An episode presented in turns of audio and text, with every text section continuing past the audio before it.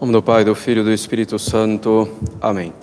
Maria, cheia de graça, o Senhor é convosco, bendita sois vós entre as mulheres, bendito é o fruto do vosso ventre, Jesus.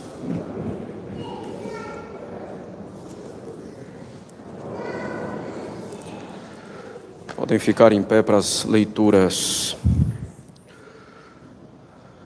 Leitura da Epístola de São Paulo aos Filipenses. Irmãos, alegrai-vos sempre no Senhor, repito, alegrai-vos. Seja a vossa amabilidade conhecida de todos, o Senhor está próximo.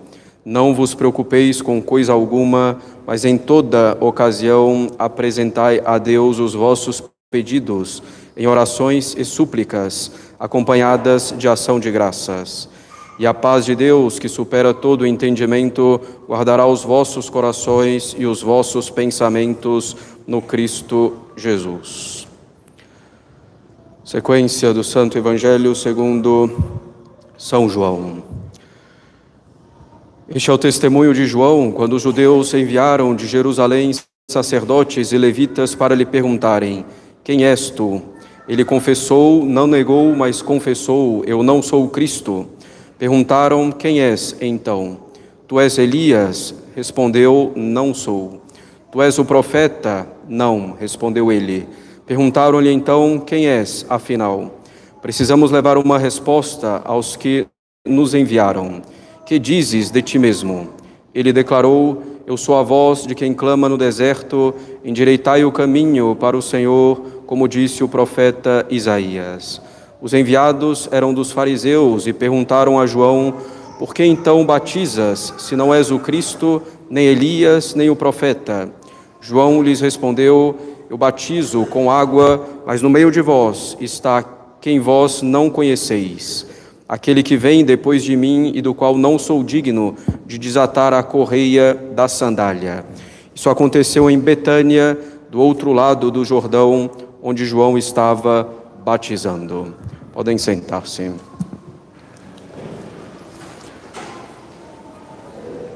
Bem, hoje é dia 12 de dezembro, a festa de Nossa Senhora de Guadalupe, em razão do domingo do advento, será celebrada amanhã. Então, vale a pena quem puder fazer o esforço para honrar Nossa Senhora de Guadalupe, padroeira da América Latina. Estamos hoje no terceiro domingo do Advento, domingo Gaudete, então esse domingo de alegria dentro do tempo do Advento. Portanto, a cor dos paramentos é rosa, as flores são permitidas sobre o altar e também o órgão pode soar durante a liturgia. Então já é um trata-se de uma pequena pausa nessa penitência ainda que mais branda, do advento, para antecipar a alegria do nascimento do Salvador. Gaudete sempre in Domino, iterum dico gaudete. Alegrai-vos sempre no Senhor, digo de novo, alegrai-vos. A ordem que nos dá hoje a Igreja, caros católicos, tomando as palavras de São Paulo, é essencial. Gaudete semper in Domino. Alegrai-vos sempre no Senhor. Essa advertência é importantíssima porque a alegria é indispensável para que possamos perseverar no bem, na graça. Nós devemos compreender que devemos ser profundamente alegres se estamos em estado de graça e nos mantemos assim unidos a Deus. Com a graça santificante em nossas almas, sem pecado mortal, possuímos de fato o maior bem que podemos desejar. Possuímos, estando em estado de graça, o maior bem que existe, que é a Santíssima Trindade. E não há alegria maior do que possuir o maior bem. Como sabemos, a nossa alegria vem do fato de possuirmos um bem que desejávamos. Se desejamos Deus, se amamos Deus, que é o maior bem, o bem supremo, devemos estar alegres de possuí-lo pela graça santificante.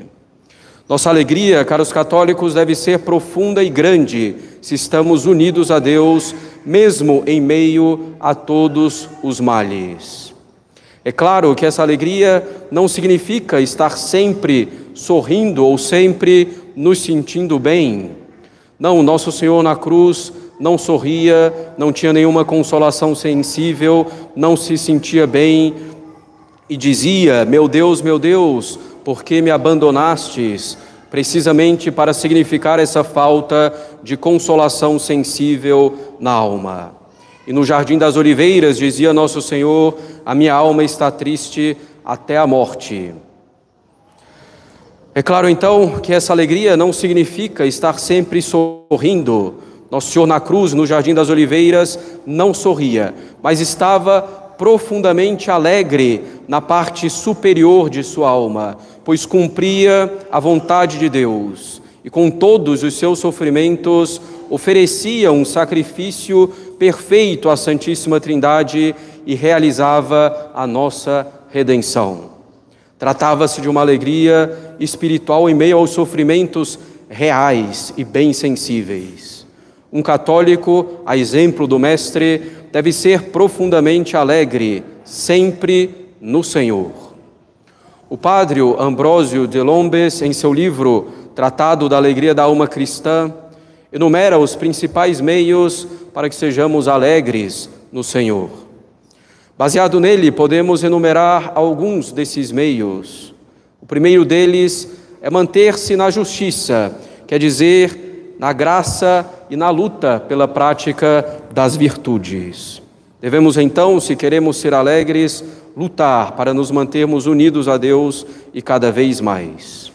A alma cuja consciência está tranquila e bem regrada pode ficar continuamente alegre em meio aos maiores sofrimentos.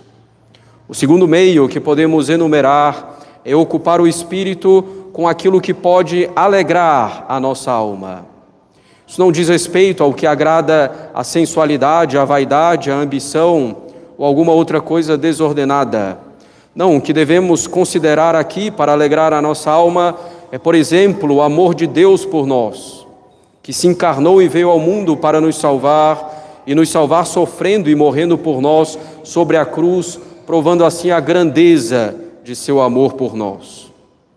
Em particular, nesse tempo do advento, devemos ocupar muitíssimo nosso espírito com a caridade divina, com o menino Deus que vem ao mundo para nos salvar. O terceiro meio para ter essa verdadeira alegria é pedir a Deus tal alegria. Tudo o que temos de bom recebemos de Deus. Portanto, também essa alegria, que é um grande bem, nos vem de Deus e devemos pedi-la se quisermos possuí-la. O Padre Lombes diz também que essa alegria não é dada aos covardes e aos mornos e tíbios. Portanto, devemos buscar a Deus em nossas fraquezas, em nossas misérias, devemos buscar amar a Deus sobre todas as coisas, com afinco e servi-lo com prontidão da vontade, servi-lo com generosidade. E esse é o quarto meio necessário para alcançar essa alegria. Alegria que vamos alcançando aos poucos. É preciso também, caros católicos, uma grande confiança em Deus, sabendo que todas as coisas conspiram para o bem daqueles que amam a Deus, mesmo os sofrimentos e as provações. E ainda outro meio é extinguir em nós o apego desordenado aos bens desse mundo. Se não amarmos desordenadamente os bens desse mundo, teremos verdadeira liberdade e não sentiremos tanto quando nos forem eventualmente tirados.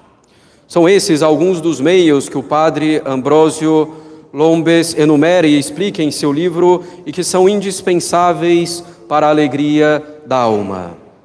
Se pudéssemos resumir, podemos dizer que a alegria da alma nada mais é que um fruto da santidade, ou ao menos o, um, fruto de uma busca séria, constante pela santidade, fruto da união com Deus, fruto da conformidade da nossa vontade com a vontade de Deus.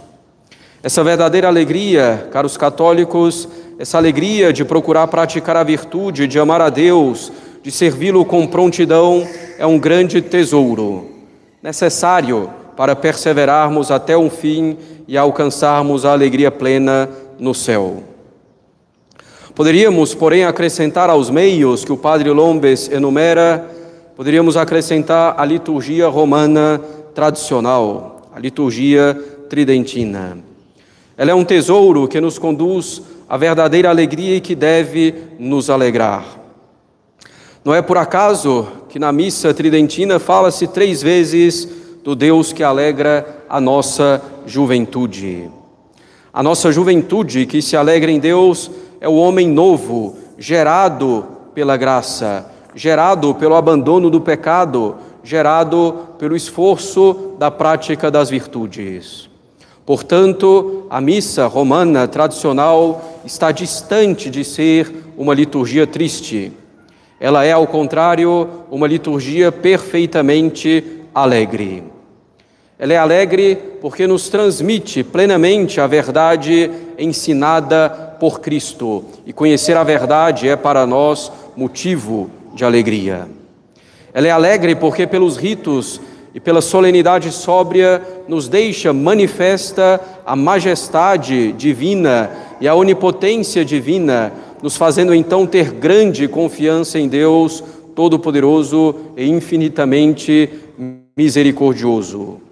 A missa tridentina é alegre porque, de modo claríssimo, renova o sacrifício de Cristo na cruz, sacrifício da nossa salvação, aplicando as graças que Jesus mereceu no Calvário, nos fazendo assim ver a bondade divina.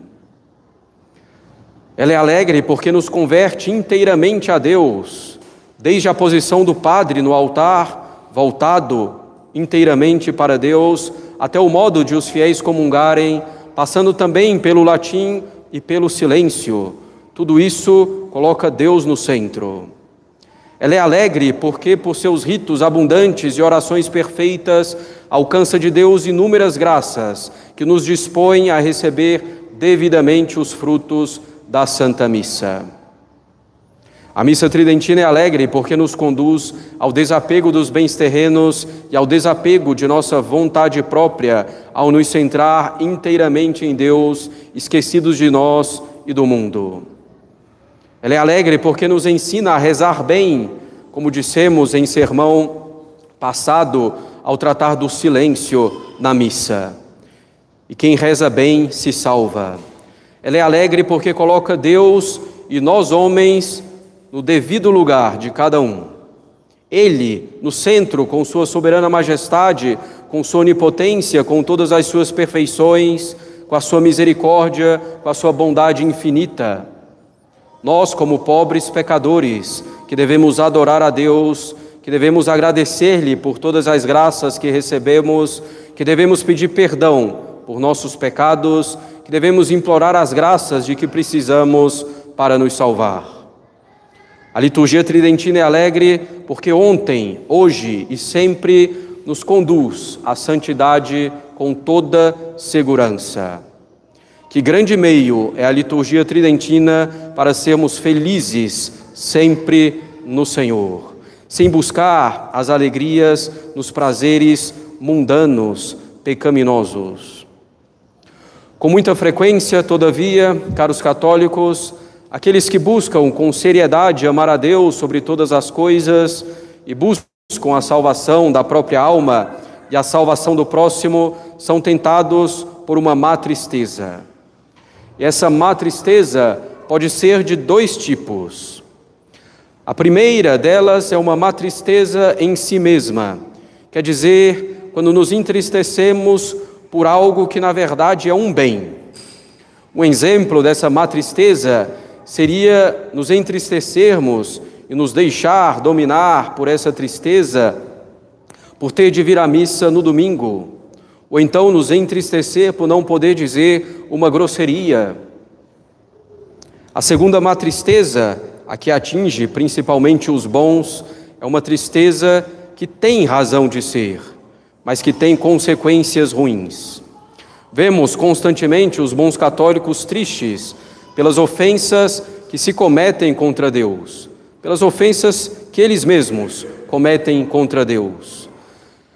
Vemos constantemente os bons católicos tristes pelas infidelidades dos homens de todas as posições, pelo estado em que se encontra a igreja a sociedade, pelo desprezo com o que há de mais sagrado, pelo desprezo para com a lei natural nos seus princípios mais básicos. De fato, como não se entristecer diante de uma sociedade que mata os filhos pelo aborto no altar da comodidade do prazer e que se alegrem a provar publicamente pecados que clamam aos céus por vingança com a destruição da família formada por homem e mulher e pelos filhos que eventualmente Deus lhes der. Considerando esses pontos, há motivo para que haja tristeza, não temos dúvidas disso. Todavia, será ainda assim uma tristeza ruim se, como consequência, ela nos leva ao abatimento da alma, se ela nos faz perder a confiança em Deus, se nos faz perder o desejo de rezar, se nos tira o ânimo. Será uma tristeza ruim se ela nos faz buscar divertimentos exteriores ilícitos ou se nos faz buscar mais do que o devido, mesmo divertimentos lícitos. Essa tristeza ruim nos impede muitas vezes de fazer o bem que podemos e devemos fazer aqui e agora, sob o pretexto de que a situação da igreja está muito difícil ou com a desculpa já que não, de que já não se pode fazer muita coisa, ou às vezes com a desculpa de que tudo vai mal. Essa má tristeza é lastimavelmente bastante comum, mesmo entre bons católicos, e ela é uma verdadeira praga. Como diz a Sagrada Escritura, no livro do Eclesiástico, fixa o teu coração na santidade do mesmo Deus e afasta para longe de ti a tristeza, pois a tristeza matou muitos e nela não tem utilidade. A tristeza mata a alma de muitos, levando pouco a pouco a pecados graves, buscando satisfações mundanas contra a castidade, contra a sobriedade, por exemplo. E leva, se essa tristeza chega a pontos extremos, até mesmo a tirar a vida física.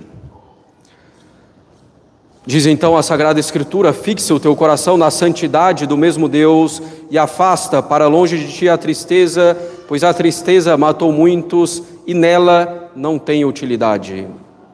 A tristeza, dominando muitas almas, matou-as espiritualmente, paralisando-as, levando-as ao desencorajamento, ao desespero, ou então a buscar alegrias desordenadas. É preciso afastar, caros católicos, com toda força para longe de nós essa tristeza. Diante de verdadeiros males, devemos reagir com uma tristeza cristã, se assim podemos chamá-la. Uma tristeza que nos leva à oração e ao fervor no serviço de Deus, que nos leva a buscar união mais profunda com Deus, pois é nele que está a nossa verdadeira alegria, a nossa verdadeira consolação, que não é uma consolação sensível. Essa boa tristeza não nos impede de fazer o bem que podemos e devemos fazer aqui e agora na nossa escala. Ao contrário, ela nos conduz a praticar esse bem com intensidade. A boa tristeza sabe tirar dos males um bem, sempre. Essa boa tristeza é motivo, no fundo, de alegria, pois ao nos fazer progredir na união com Deus, na prática da virtude, ao nos fazer rezar mais, ela nos leva à alegria, pois nos fixa mais em Deus. Portanto, caros católicos, alegremos-nos sempre no Senhor. Afastemos para longe de nós a tristeza que nos tira as forças e nos conduz à morte espiritual, essa tristeza que vai dominando a nossa alma. Devemos servir a Deus com alegria e devemos nos rejubilar no Senhor como diz o Salmo 99. Deus alegrará a juventude da nossa alma se aplicarmos os meios de que falamos. Deus não nos quer sorrindo o tempo todo, como dá a entender uma canção que se canta por aí nas igrejas, mas Ele quer que sejamos profundamente alegres, de uma alegria e entusiasmo espirituais. O demônio e o mundo, por sua vez, querem nos fazer acreditar que ser católico é algo triste e melancólico, pois o católico renuncia a vários bens desse mundo. É uma das grandes armadilhas de Dom Bosco, uma das grandes armadilhas de, do demônio, como nos diz Dom Bosco, fazer crer que a vida católica é uma vida triste. Como se o católico não aproveitasse a vida, como se diz. Que grande ilusão o demônio e o mundo nos apresentam.